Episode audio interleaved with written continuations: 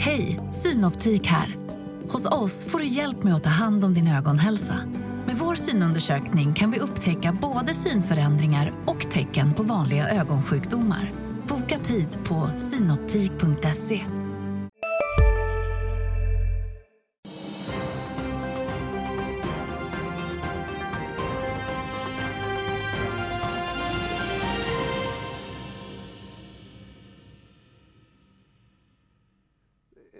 Flaggan i topp. Vi räknar ner emot påskfirandet. Blandat på Wall Street igår där oljan var en stark drivkraft. Ljummet i Asien, terminen här svagt uppåt. Det är den 4 april. Du tittar på Börsmorgon.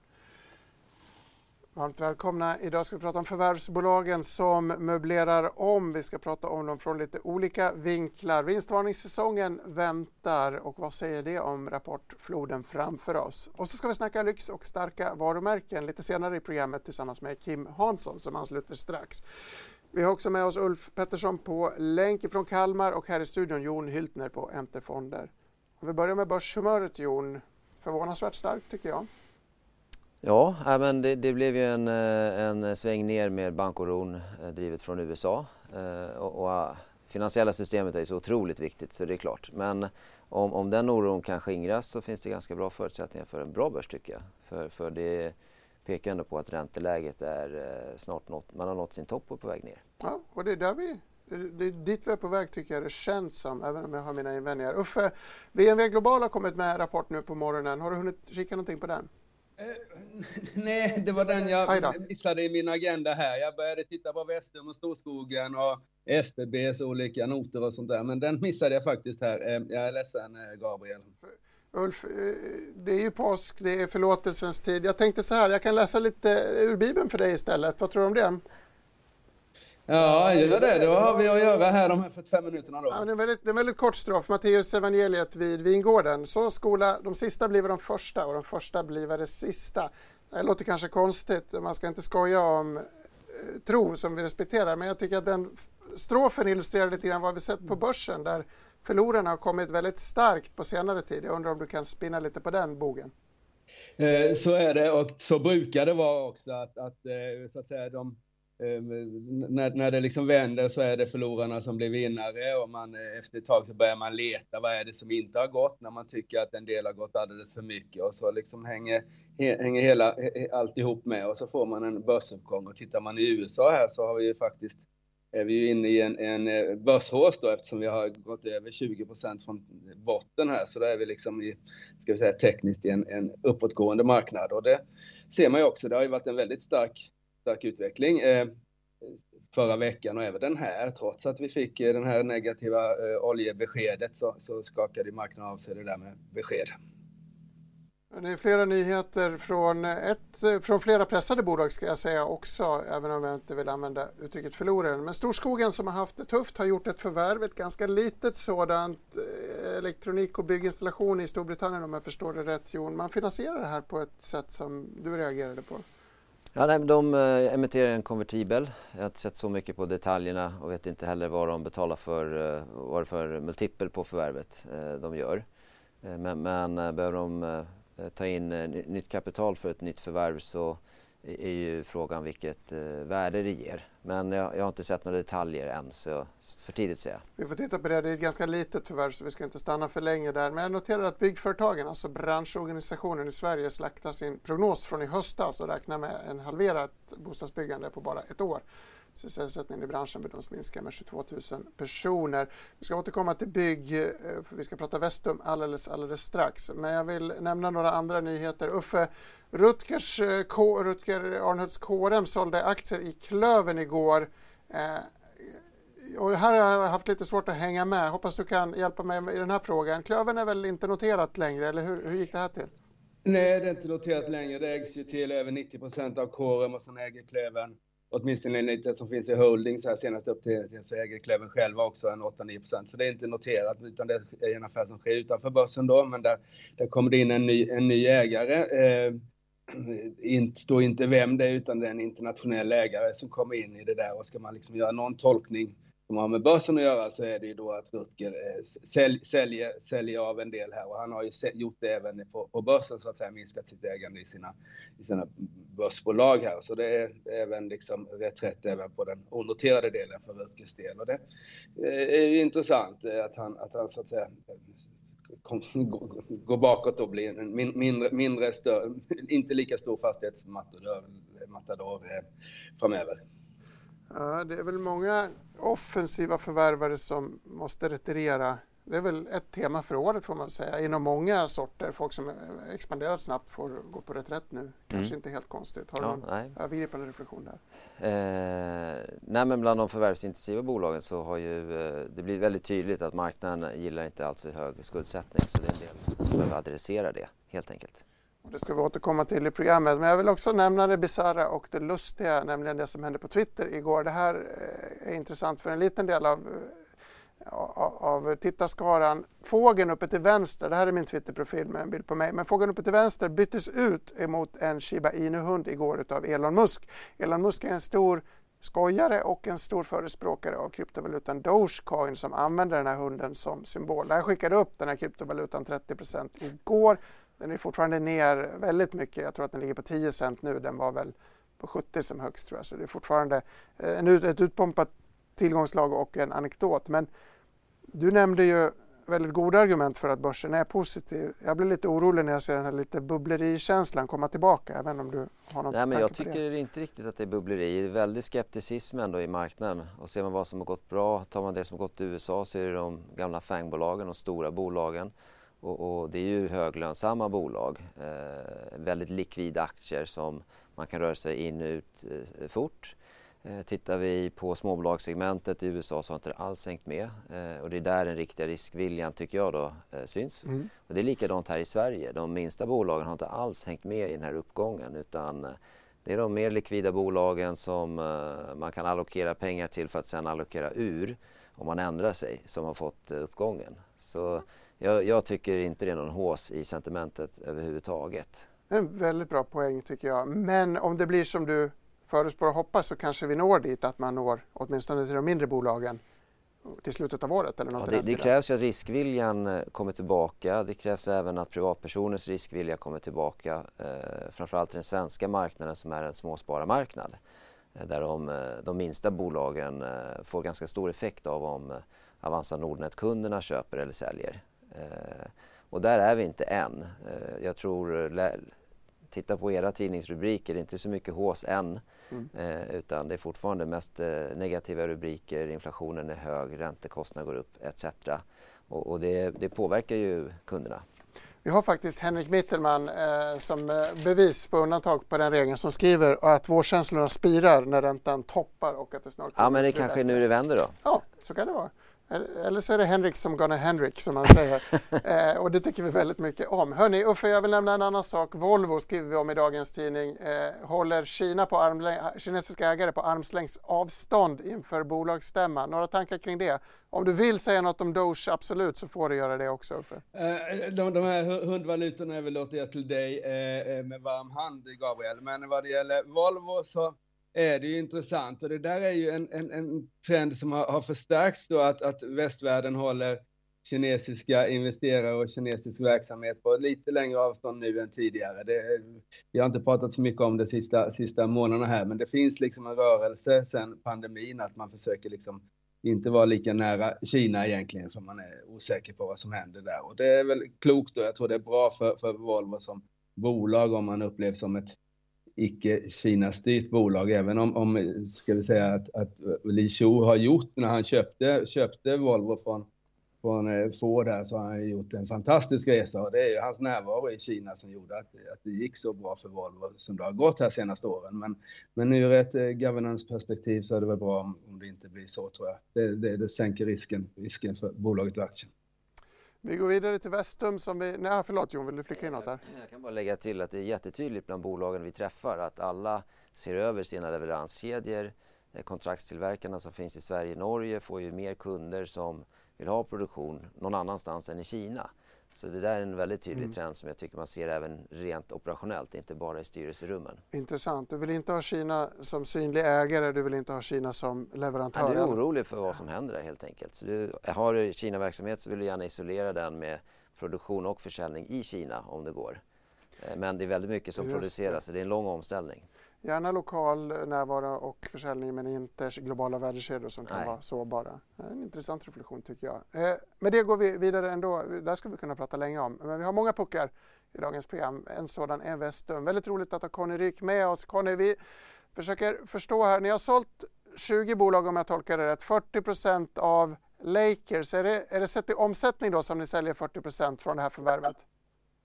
Eh, ja, men precis. Enbart omsättningen. Så att, eh, ser man då till, eh, till när vi gjorde Lakers-förvärvet så kvarstår då i, i Vestum 88 procent av den förvärvade i bitan medan omsättningen då är en bit över 50 procent som vi har avyttrat. Och det här gör ju att Lakers eh, och vårt idag då water-segment eh, har en ebit om cirka 20 procent eh, för det segmentet efter transaktionen.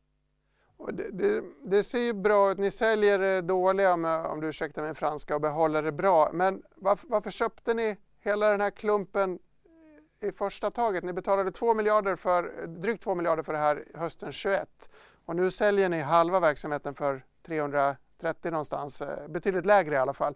Kan du resonera lite om priset och visste du vad ni köpte? Var det här planen från början eller är det här en forcerad affär? Nej, men absolut. Jag satt i styrelsen redan då, så jag visste mycket väl vad vi köpt. Ehm, så att det är ingen nyhet. Utan när vi köpte det här så, så hade det ett gäng eh, mogna bolag, eh, framförallt produktbolag inom watersegmentet med eh, en enormt hög eh, marginal, fin tillväxt och så vidare. Och det här är ju verksamhet som kvarstår eh, Eh, i, Vestums, eh, i Vestumkoncernen. Då. Och sen så har vi avyttrat de mindre verksamheterna. Så ser man då, vi säljer 20 bolag, bolag absolut, och eh, totalt sett är det en omsättning på 800 miljoner. Och det här är bolag, eh, serviceinriktade bolag med generellt väsentligt då läg, lägre marginal än vi har i både i koncernen och i Water-segmentet. Så att, eh, det här stärker oss och eh, de här pengarna som vi då får in nyttjar vi till att eh, amortera bort den bonden vi fick när vi köpte då Lakers på 950 miljoner NOK eh, som också är då förhållandevis dyr för oss idag. Kommer ni att realisera en förlust i samband med den här affären? Eh, nej, utan 88 eh, procent av ibitan eh, kvarstår ju av verksamheterna och så på det så, så har vi ytterligare eh, kostnader för koncern koncernfunktioner så att säga. Så att, eh, ser vi till det så, så handlar det inte om att, och, att vi gör en förlust och någon form av nedskrivning utan verksamheterna vi är kvar kvar är ju den väsentliga eh, delen av hela Lakers-affären från första början. Vad kan du säga om priset som ni fick när ni sålde? Eh, nej, men vi tycker att vi gör en bra affär åt, åt båda hållen. Det man ska ha med sig nu är att vi går ur Tyskland eh, och även Finland. Eh, vi är kvar då i, i Sverige, Norge, Danmark och eh, UK eh, och har fantastiska verksamheter som vi kommer både kunna göra tilläggsförvärv till och vi har fina plattformar för att, för att öka på hela återsegmentet ytterligare. Då. Så att eh, vi, vi kan göra oss lite tajtare som organisation och fokusera på de verksamheterna som också ger oss absolut högst eh, utveckling, både eh, när det kommer till tillväxt, eh, marginal, men också att vi får ut vår så kallade Vestum-modell till de här bolagen och kan få dem att arbeta på det sättet som vi vill eh, inom koncernen. Om man ser då, de här bolagen vi säljer har ett snitt på ungefär 40 miljoner i omsättning och eh, snittet för kvarvarande verksamheter totalt inom Vestum är 150 miljoner per verksamhet. Så det är just de absolut minsta verksamheterna som lämnar oss. Sista frågan då. Eh, bonden är på 950, ni får in 325, eh, 326,5 miljoner på den här affären. Hur ska du finansiera resten av utköpet? Ja, men mer kassa och, och sen så har vi ju en, en, en fin bankfinansiering i grund och botten med vår RCF med, med tre banker idag. Eh, så att en totalt då så, så, har vi en, eh, så kan vi amortera bort den här skulden eh, med, med kassa och de hjälpmedlen. Stort tack för det Conny roligt att du var med. Beklagar att tiden är lite knapp. Vi pratade ju om förvärvare som har köpt på sig lite mycket. Har du någon reflektion kring den här manövern? Eh, nej men det känns som att eh, de anpassar sig till det klimat som råder nu där eh, det är ju betydligt tuffare att få finansiering. Eh, bara för ett par år sedan så kunde den här typen av bolag ganska lätt gå till aktiemarknaden och be om eh, nytt kapital mm. via eh, nyemissioner. Eh, och, och, bank och annan finansiering fanns, obligationer fanns ju tillgängliga till attraktiva priser och så ser det inte ut idag. Eh, det är, förbi mitt bord så kommer det en hel del emissioner som inte blir av eh, och eh, finansiering är, är mycket tuffare att få tag i. Eh, så, så det, det, är väl en naturlig anpassning. Sen har det kanske gått lite väl fort. Man har en enorm expansionstakt och det är klart att det är svårt att få allting rätt när det går så fort. Eh, helt enkelt. Vi ska se hur den här tas emot. Jag såg några analytikerkommentarer som trodde på en uppgång för Vestum. Själv gissar jag på en nedgång. Vi, vi får se vad marknaden visar. Klockan är slagit nio, dags för börsöppning.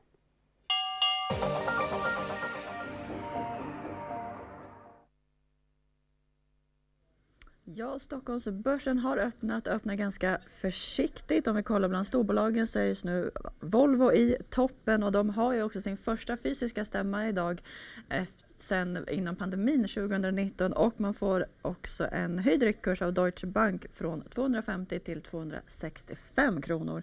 I botten hittar vi just nu SBB och Sinch. Och om vi kollar lite på Brentoljan som igår rusade fortsätter upp lite grann. Idag handlas just nu över 85 dollar fatet och där spår även SCB att priset kommer kunna uppnå runt 100 dollar fatet nu under andra kvartalet. Och vi har ju ändå haft lite mer nyheter nyheter idag trots den här lugna veckan. Och eh, BMW Global har ju kommit med rapport och rusar 5,5 procent på den rapporten. Skanska är upp närmare 1 procent om man tecknat miljardorder i USA.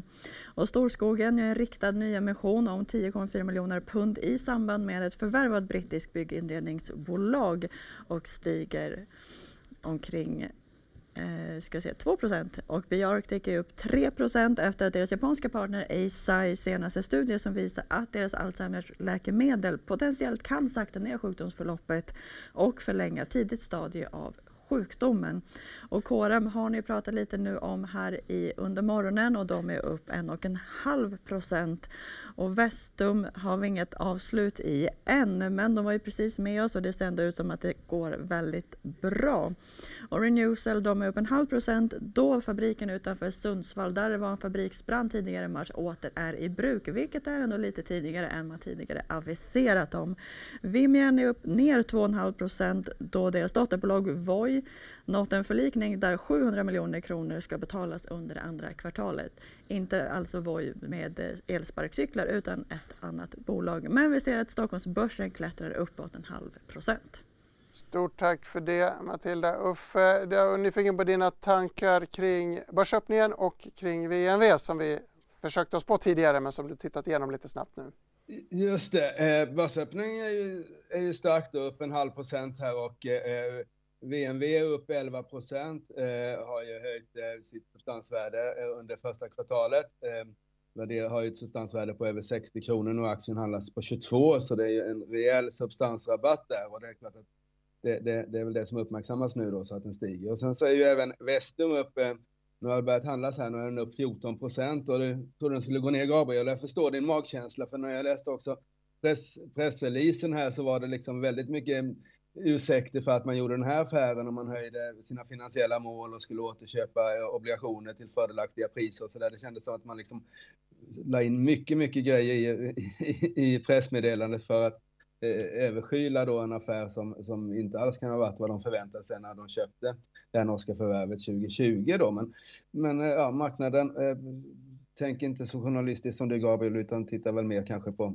på siffrorna där och då stiger den. Eh, men jag, jag förstår att, jag tyckte också att det lät, lät så, men det är klart att får man återköpa obligationer till ett bra pris så gör ju det mycket på vinst på aktie. Jag är inte bara journalist, jag är också pessimist och jag har nästan alltid fel, Ulf. Jag vill, eh, innan vi går vidare vill jag nämna en artikel du skrev igår som jag tyckte var intressant apropå vinstvarningssäsongen. Vi har en ny månad, ett nytt kvartal och då går man igenom sina bokslut och då kan man upptäcka saker som man behöver kommunicera skyndsamt, eller hur?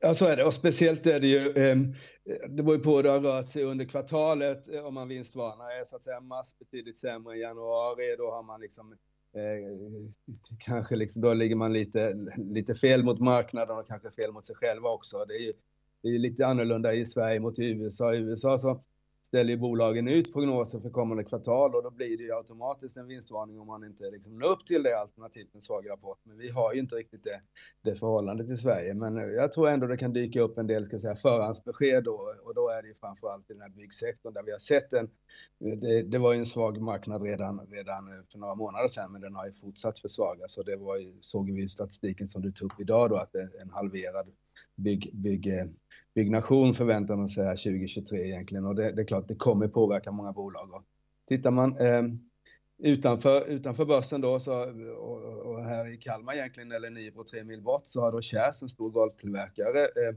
varslat i januari och varslar nu här i förra veckan. Och det, det gör, gjorde Götingehus också som är på börsen här och det måste påverka även de andra som har liksom verksamhet in mot eh, bostadsbyggnation och då finns det ju Inwido, Nordic Waterproofing och sånt där som, som ligger i farans riktning.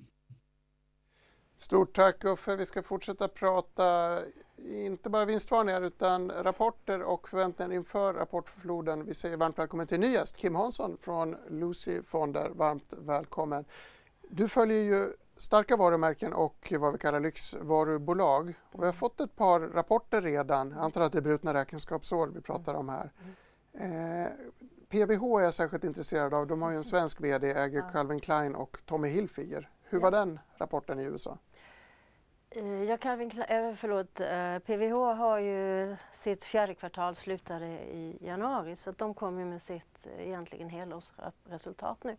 Och tillväxten var ju inte våldsam, eh, strax under 10 procent, men det här är ett bolag som har haft det ganska kämpigt. Eh, och när man då redovisar ett resultat som är både omsättning och eh, vad heter det, resultatet är bättre än väntat och man dessutom går ut och eh, höjer förväntningarna för 2023 så blir det väldigt positivt lågt ställda förväntningar gör att man mm. får en liten studseffekt. Jag vill mm. veta om ett annat bolag också, men Jon, apropå Uffes eh, resonemang, har du någon känsla för hur nedrevideringar och prognoserna för Q1 sett ut hittills i analytikernas prognoser? Ja, men det ser bra ut hittills. Estimaten håller på det stora hela. Om man exkluderar bygg och konsumentrelaterat där det ser brunt ut eh, så ser det, det, det är väldigt små revideringar hittills i de genomgångar som man har gjort. Eh, så det ser ganska bra ut.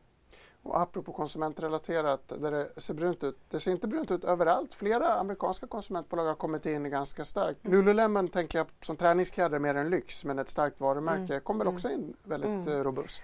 Ja, och överhuvudtaget så är ju konsumenten, de konsumenter vi ser inom livsstilsområdet i alla fall, betydligt mer välmående än man är i Sverige. Eh, man har bundna räntor, eh, man slår, eh, slås inte lika mycket av elprisen och så vidare. Lululemon är ett fantastiskt tillväxtbolag. Startade, öppnade första butiken 2002 och är idag näst största i börsvärde räknat sportklädesföretaget i världen. En fjärdedel av Nike men ändå. Försäljningen ökade med 30 procent i fjol. Man, mm. man växer, nya butiker, nya produkter, nya marknader, har en väldigt lojal eh, kundkategori, byggt upp eh, kring hög kvalitet i sport och fritidskläder och närliggande produkter.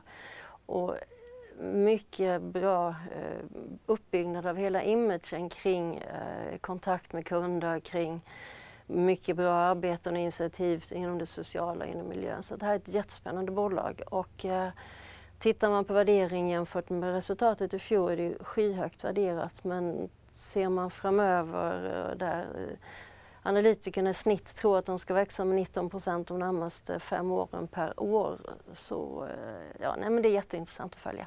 Mm. Apropå prognoser och framåtblickande Jon, eh, vi har en rapportsäsong framför oss. Du låter ju ganska optimistisk generellt. Gäller det rapportsäsongen också? Ja, nej, men eh, eh man utesluter byggrelaterat som, som får det jättesvårt eh, och en del av konsumentsektorn så tycker jag det ser helt okej okay ut. Eh, Någon inom, särskild sektor som du är extra, eller ja, några bolag man, som du är extra? Industri är jätteviktigt, det är ju uh, ungefär en tredjedel av Stockholmsbörsen och där Eh, där har många fortfarande orderböcker att beta av. Så leveransen i, i kvartalet kommer antagligen vara bra.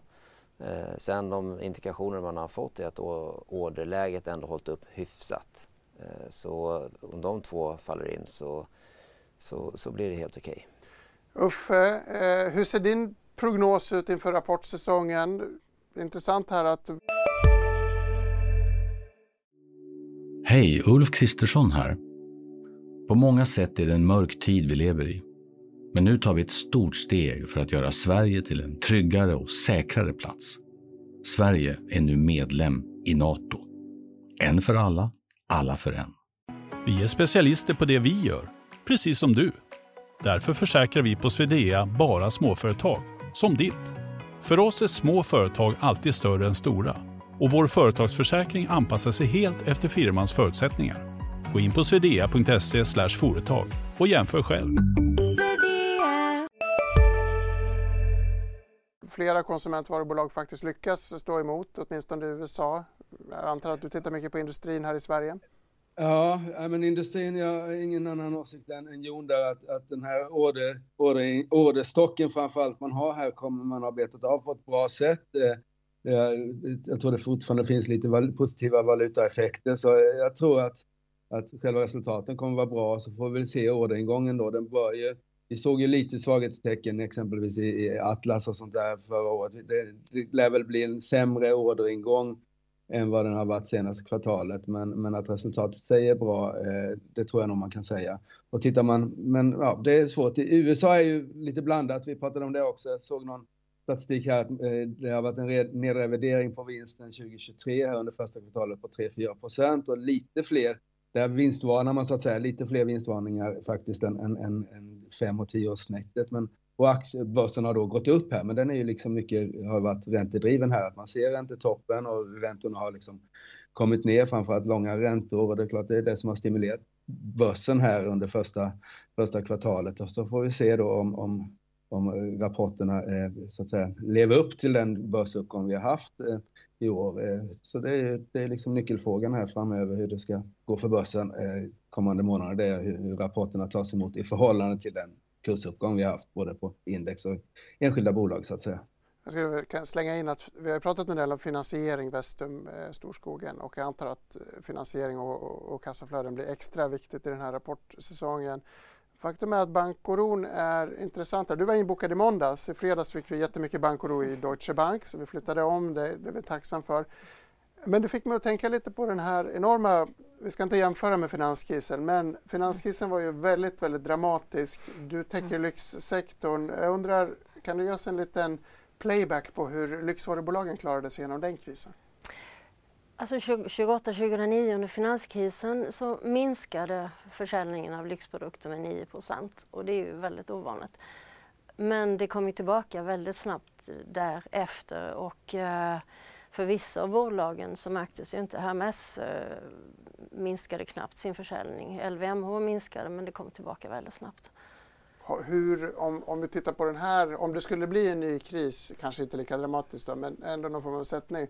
Mm. Är branschen bättre, sämre eller lika förberedd som då? Det finns egentligen två dimensioner som är lite annorlunda. Det ena är att man lärde sig en del och det är inte så länge sedan och det är ju många som har flyttat eh, hem produktion eh, eller flyttat eh, ut från Kina till andra länder men gärna närmare hem. Man inser att det är inte så klokt. Eh, jag hörde du var inne på det här med eh, långa leveranskedjor. Det är inte så klokt. Man, eh, man vill ha det närmare. Många av de här riktiga lyxbolagen har ju redan tidigare, särskilt de franska och italienska, har ju mycket hemma sedan tidigare. Så det är det ena, att man har lärt sig en del. Det andra är ju att vi har ju haft en pandemi med, med restriktioner och de som köper mycket av lyxprodukterna det är ju de allra mest välbärgade som inte har kunnat resa och har massor av pengar liggande på hög som man vill spendera och man vill resa. Så att, eh, det finns liksom lite hjälp i dåliga tider. Intressant att nearshoring återkommer som ett tema. Jag vill ändå nämna Kina, för Kina var ju lite räddaren. LVMH räddades av Kina förra gången. Förra gången. Mm. Har du någon reflektion kring Kina? Nu öppnar ju Kina igen och det verkar mm. vara en konsumtionsdriven öppning som mm. kanske är bra om man säljer handväskor. Ja, och Kina har ju faktiskt för väldigt många av de här bolagen, lyxbolagen, varit helt okej. Okay. Alltså det var sämre i december när man stängde men det har varit helt okej okay innan. Onlineförsäljningen har för många varit fantastiskt bra. De kineser som har kunnat resa har eh, shoppat när de har rest och på slutet så har vi börjat se väldigt bra försäljning eh, specifikt av lyx, även en del annat i Kina, i de stora varuhusen och det öppnas nya st stora shoppingcentrum och sådär. Du, du sa att Hermea, som också är börsnoterat, eh, knappt såg någon försäljningsminskning alls. Var det de här Birkin-väskorna som höll uppe Ja, de är ju en viktig produkt. Uh, inte bara de höll uppe, men de ökade ju. Man ökade ju försäljningen av de här väskorna både 2008 och 2009. Och det, här, det är precis så här ett riktigt lyxmärke funkar. Att man, man bygger förväntningar, man bygger, man by, bygger en, en koppling mellan kund och, och produkt. Man tillverkar inte så mycket och kunderna vill köpa. Kanske extra mycket när det är dåliga tider, bara mm. för att man kan kanske man vill trösta sig lite. Mm. Jon, du äger inga lyxvarumärken men du äger några starka varumärken i alla fall i portföljen som är konsumentinriktade. Jag tänker på Avanza och Nordnet. Jag tycker Avanza är ju sinnebilden för ett starkt varumärke. Mm. Man liksom hamnar automatiskt. Dina tankar? Ja, nej, men eh, jag hade önskat att det fanns mer lyxvarumärken på mm. Stockholmsbörsen. Det, ju, eh, eh, det finns väl inga egentligen som riktigt hamnar där. Jag tror segmentet är, är mm. väldigt bra. Jag tycker man har talat ganska länge om det som funkar är antingen är du premium premium och då mm. har du en väldigt stark position och bygger ditt varumärke där och dina kunder är lojala. Och det är en kundgrupp också som har det finansiellt ganska bra ställt i dåliga tider också. Eller så är du budget budget och, och då måste du vara där. Eh, och, och, så jag gillar det segmentet och det tänket. Jag tror det är en, en bra framgångssaga. Ska, delar du den här eh, önskningen, att, eh, en stilla bön inför påsken, att vi skulle få flera sådana bolag på Stockholmsbörsen också? ja, men det hade väl varit jättekul. Eh, lyxbolagen är ju stabila, eh, absolut. Och så länge vinst och omsättningstillväxt hänger med i eh, kursuppgången så är det bra. Mm. Tillbaka till Avanza men, Nordnet. Nej, men de är ju jättebra och Nordnet har ju gjort mycket av det Avanza gör fast i, i de övriga eh, nordiska länderna. Eh, och, och, det är väldigt viktigt och man får också sån, här handlar det väldigt mycket om en skalfördel. Eh, det de kan investera i en, en del av deras omsättning i att utveckla produktsortimentet och funktionalitet och så vidare. Det blir ju, de, de har så mycket resurser så de springer bara ifrån konkurrenterna mer och mer hela tiden. Eh, däremot Nordnet och Avanza har båda väldigt bra erbjudanden. Så där, eh, där ser jag eh, deras positioner känns ganska ohotade. Utan det är mer mot varandra som de eh, kämpar. Jag är lite nyfiken, för aktierna har fått lite stryk. Jag vill fråga dig om det. Men som varumärkesintresserad, har du några tankar kring den här typen av bolagen? Är det viktigt att vara störst, först och kändast? Oavsett vilken typ av marknad man alltså adresserar. Först och, och störst, alltså att ha byggt upp, lång, varumärke, ett starkt varumärke bygger man upp över lång tid. Man måste leverera, man måste visa att man eh, erbjuder någonting extra och man måste visa att man är li, litar på. Det är klart att kommer man in först, eh, som Avanza gjorde, slå igenom, duktig på produktutveckling, duktig på kommunikation, ja men då är det inte lätt att komma ikapp. Det kanske smartare Nordnet att satsa på andra marknader idag. Eh, de har fått rätt mycket stryk i Silicon Valley Bank, turbulensen, ja. eller hur? Ja, jag tyckte det var, de gick ner otroligt mycket de dagarna när det var som mest eh, oro inom, eh, inom finanssektorn. Och, och givet att deras balansräkningar är väldigt, väldigt säkra, det är väldigt låg risk i det, så det var det för mig förvånande. Det enda logiska jag kunde se med, med nedgången var att det skulle trigga en tro om en allmän kraftig börsnedgång. För det är ju väldigt mm. viktigt. Båda de här tjänar ju eh, betydligt mer pengar när börsen går upp. Eh, men eh, nu har de återhämtat sig lite mot slutet och jag tycker det ser jätteintressant ut inför framförallt eh, bortsett då från lång sikt, men det här kvartalet. För estimaten ser väldigt låga ut både på räntenetto och på courtage. Så det är ganska stor möjlighet att det kommer in bättre än väntat. Goda chanser att slå förväntningarna, alltså mm. alltså för både Avanza och Nordnet. När vi pratar börs, eh, eh, vad ska man säga, börsspelare och börsmäklerifirmor så kan det passa bra att gå till Studio 2 och eh, Matilda och börsen för att se hur den utvecklas. Varsågod. Ja, nej men det, fort, Stockholmsbörsen fortsätter ligga runt en halv procent och det är ju fantastiskt att se så här mycket gröna siffror. Där storbolagsindexet går ännu starkare och stärks just av bankerna och Volvo. SBB ligger i botten och VNV Global de rapportrusar får man ändå lov att säga. Storskogen är också upp 3,5 procent efter förvärv av ett brittiskt bolag och en riktad nyemission. Även Bioarctic är upp 2% efter positiva studieresultat och Vestum de är upp närmare 9 efter deras, den här avyttringen. Då. Och bland dagens rekar så sänker City riktkursen för Boliden från 370 till 350 kronor men stärks ändå något idag. Volvo Cars är upp 1,5 procent trots att även de får en sänkt riktkurs av Carnegie från 56 till 47 kronor. Och Nordea inleder bevakning av Adlife som är upp 3 procent med köp på riktkursen 116 kronor. SEB höjer riktkursen för Vitec som är upp 1 och det är även Intrum som dock får sänkt riktkurs från SEB. Thule får en höjd riktkurs av Danske Bank till 295 från 260 och är upp 3,5 procent. Och så ser vi att Stockholmsbörsen fortsätter ligga kvar en halv procent upp. Trevligt och optimistiskt. Ulf, du har fått tiga stilla en stund medan vi har pratat om lyxkonsumtion och starka varumärken. Någon reflektion kring det eller kring det glada börshumöret idag? Ja, men tar vi varumärken så är det en fantastisk eh, fördel för bolag om man har en, ett starkt varumärke. Eh, det man kan fundera på lite där är ju eh, så ska jag säga, den demografiska förändringen. Tar vi Avanza så ligger de ju väldigt rätt. Nu är liksom inte, nu är det inte eh, men det är liksom, de har en större andel unga, unga kunder än, än, än gamla kunder och tittar man så, så kommer de gamla kunderna försvinna. Eh, så, att säga, så funkar ju livet. Medan de yngre kommer vara kvar väldigt länge där och det, det kan man ju också tänka kring varumärken. Eh, nu är inte jag expert på de här lyxvarumärkena, men det måste vara en del av de här varumärkena som attraherar liksom eh, en äldre kundgrupp och vill då så att säga deras barn och barnbarn har de där eh, varumärkena eller tittar man på nya varumärken? Det är nästan, man får nästan titta lite på konst, konstsidan och se liksom, där finns ju eh, Andersson går väl också fortfarande för väldigt dyra pengar, men det liksom går ju liksom över generationerna, olika trender här och då men var med i ett sånt där bolag som Avanza då, som där det liksom tar vi ny, nykundsmarknaden där så är de betydligt större än vad deras totala marknadsandel är på sparandet och det kommer ju så att säga vara väldigt positivt framåt. Men sen på kort sikt så, så är det ju liksom eh, är det ju problematiskt eh, för Avanza just för att de är så stora i Sverige och är det några som pressas av höga räntor så är det svenska konsumenter. Och, och man, eh, det är ju lite så att man vill betala först hyran och sen betalar man maten och sist köper man aktier. Så det är ju risk för att vi inte får det här inflödet eh, på marknaden från, från Avanza-kunderna som vi har haft. Inte så mycket förra året, men framförallt åren innan dess var ju väldigt stora inflöden och det, det påverkar ju då Avanza negativt i det korta, korta perspektivet. Ja, jätteintressant. För gästerna bubblar här och vill kommentera. Du får börja Kim.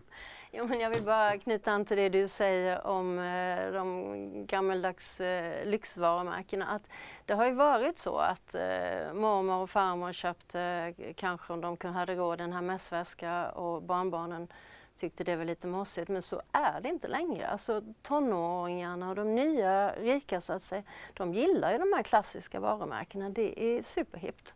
Så det är väldigt bra för lyxvarumärkena.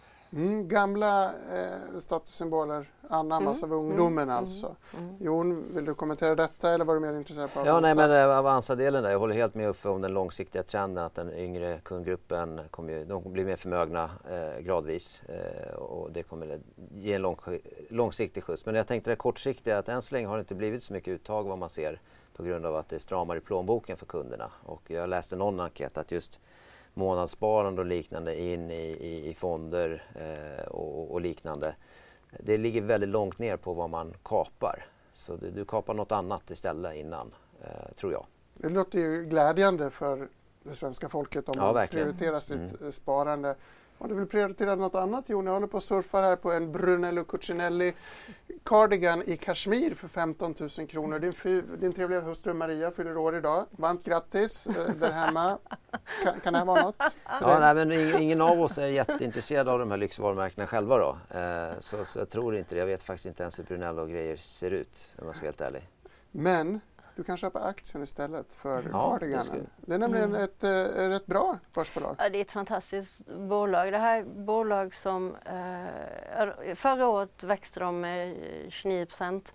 De har utlovat en tillväxt om 15 procent i år och 10 procent nästa år. Och det är ju rätt kaxigt. Eh, men det är långa orderstockar och de är ett fantastiskt bolag. Startade 78 baserat i norra Italien.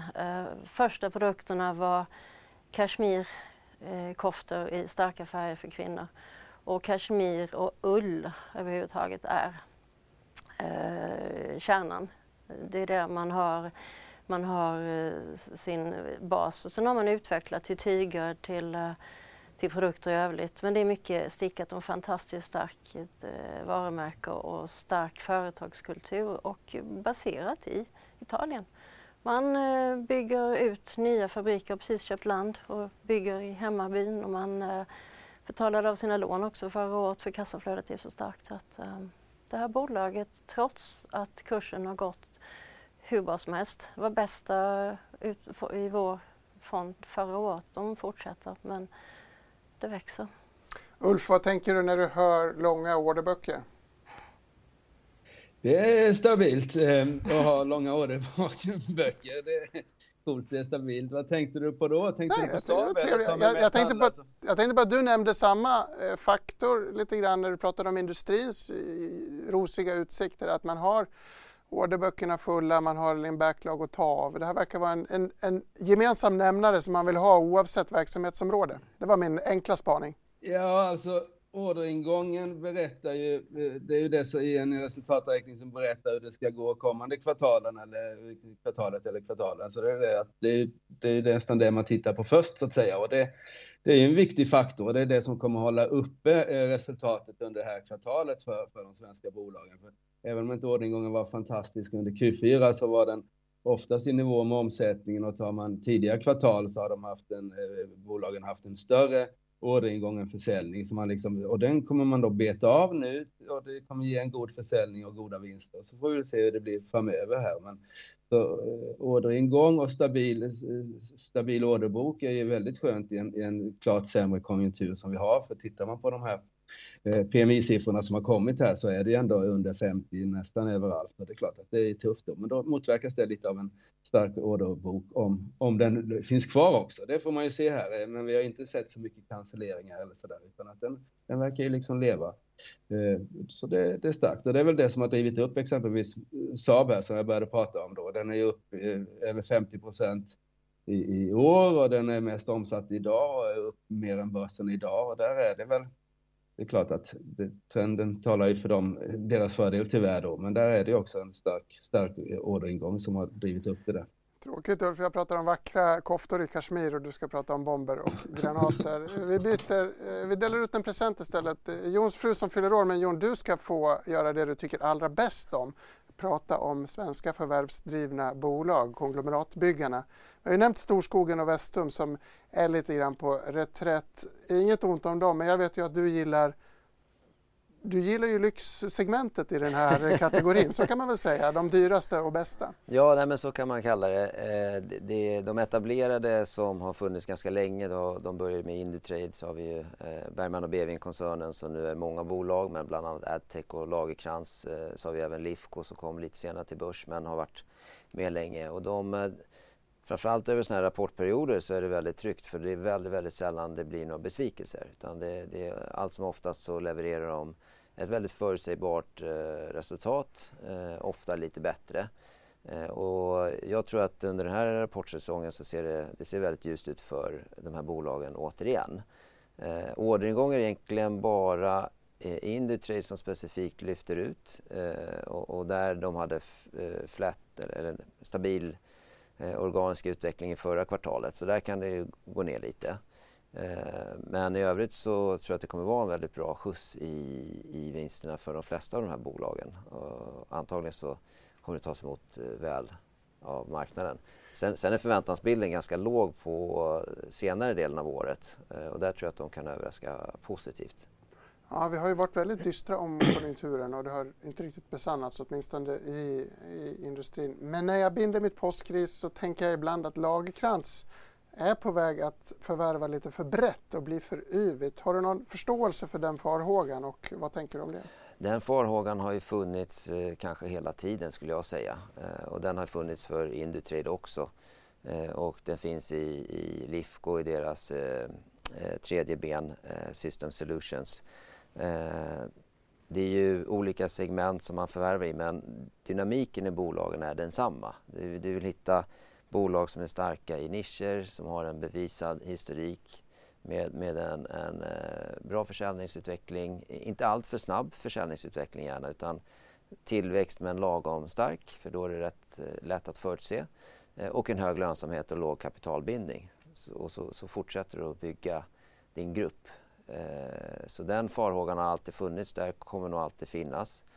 Men eh, de har visat att de har eh, modeller eh, för att hantera det på ett väldigt bra sätt. Lustigt Kim, mycket av det Jon berättar om, det här är ju svenska serieförvärvare inom industri och industrihandel företrädesvis, men mycket av additiven skulle man kunna applicera på mm. Kering, LVMH, mm. de här lyxvaruförvärvarna. Mm. mm. Jo men det är absolut så. Det, är, det finns ett fåtal eh, enprodukts eller fåproduktsbolag kvar men det är väldigt mycket konglomerat. Och LVMH är ju konglomeratet, lyxkonglomeratet framför andra. Det bildades 1987. Då slog man ihop um, mode med champagne och konjak. Det är en bra start. Mm, trevlig mix. Och sen har man ju då adderat på. Det är smink och det är uh, parfym och det är allt möjligt annat. Mina Rimowa resväskor ingår numera också i koncernen? Ja, det är många saker man har lagt till. Så att de har allt. Det är, det är verkligen eh, konglomeratet inom lyx framför andra. Caring är en lite lustig eh, hi historia. Började på 60-talet som ett handelsbolag inom timmer. Köpte på sig inom detaljhandeln, varuhus och allt möjligt annat. Eh, under 90-talet. På 2000-talet köpte man på sig lyxbolag, eh, lyxvarumärken och eh, renodlade och 2013 så döpte man om det som då var lyxbolag till Caring. Och där har vi Balenciaga, YSL och lite annat. Gucci, Gucci. Också, just det, just det. Hörrni, vi har dragit över tiden lite så jag tänkte vi ska avrunda med lite klockor. Eh, intresserar många av tittarna. Hur mm. går klockförsäljningen? Vi pratar mycket om Schweiz alla problem och vedermödor. Ja, det kom eh, statistiken för klockexporten från Schweiz visar på en total omsättningstillväxt eller eh, tillväxt på 12 eh, procent. 14 procent upp för lyxklockorna, 12 procent upp för billiga klockorna och i mitten så minskar det med 19 procent. Mm. Och det här är ju så, det är precis, det är mm. precis samma sak. De i mitten har det jobbigt. Man behöver inte köpa en extra klocka. Och då sparar man in på det onödiga, behåller lyxen och ja. lågprisbudgeten. Jätteintressant. Jag, gjorde, jag tittade faktiskt i era respektive portföljer och hittade en annan gemensam nämnare, eh, nämligen kärleken till djurens välmående. Ni äger eller har ägt Swedencare och Musti båda två. Ja, eller hur? Så är det. Swedencare har haft det lite motigt får vi väl säga. Ja, det har ju också blivit en mindre position här med, eh, med tiden. Eh, men eh, det är samma segment. Det som gjort att de har det motigt är ju lite liknande Vestum och dem. Att de har förvärvat väldigt fort, använt emissioner eh, och eh, egentligen inte misslyckats ska jag säga, för det är alldeles för tidigt att säga. Utan utvecklingen är, kan fortfarande vara bra, men ifrågasätts mer och skuldsättningen har varit hög. Och den osäkerheten man får när det är mycket nytt som kommer in på samma gång har inte marknaden gillat i den här miljön. Eh, men, men det finns helt klart potential kvar där. Segmentet är jättebra mm. för eh, husdjurssegmentet eh, kommer man lägga pengar på även i, i sämre tider. Någon tanke kring det?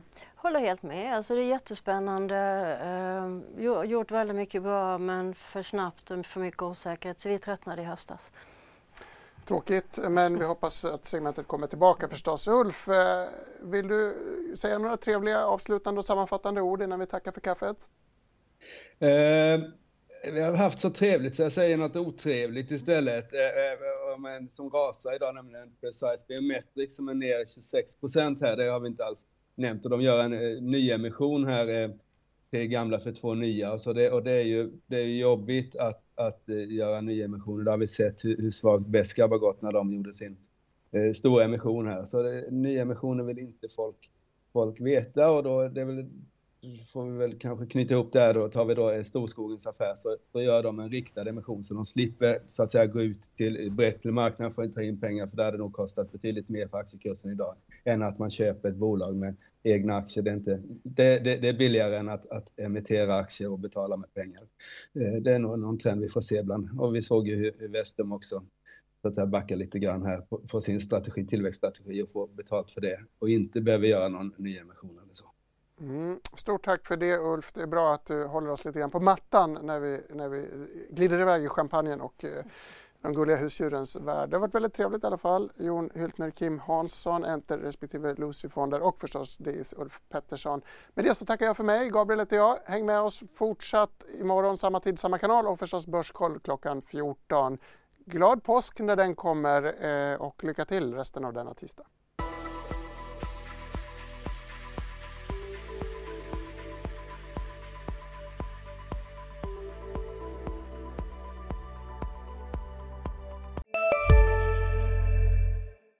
Hej, Susanne Axel här. När du gör som jag och listar dig på en av Krys vårdcentraler får du en fast läkarkontakt som kan din sjukdomshistoria. Du får träffa erfarna specialister, tillgång till lättakuten och så kan du chatta med vårdpersonalen. Så gör ditt viktigaste val idag, lista dig hos Kry. Ni är med om det största. Och det största är den minsta. Ni minns de första ögonblicken. Och den där blicken gör er starkare. Så starka att ni är ömtåliga. Men hittar trygghet i Sveriges populäraste barnförsäkring. Trygg Hansa. Trygghet för livet.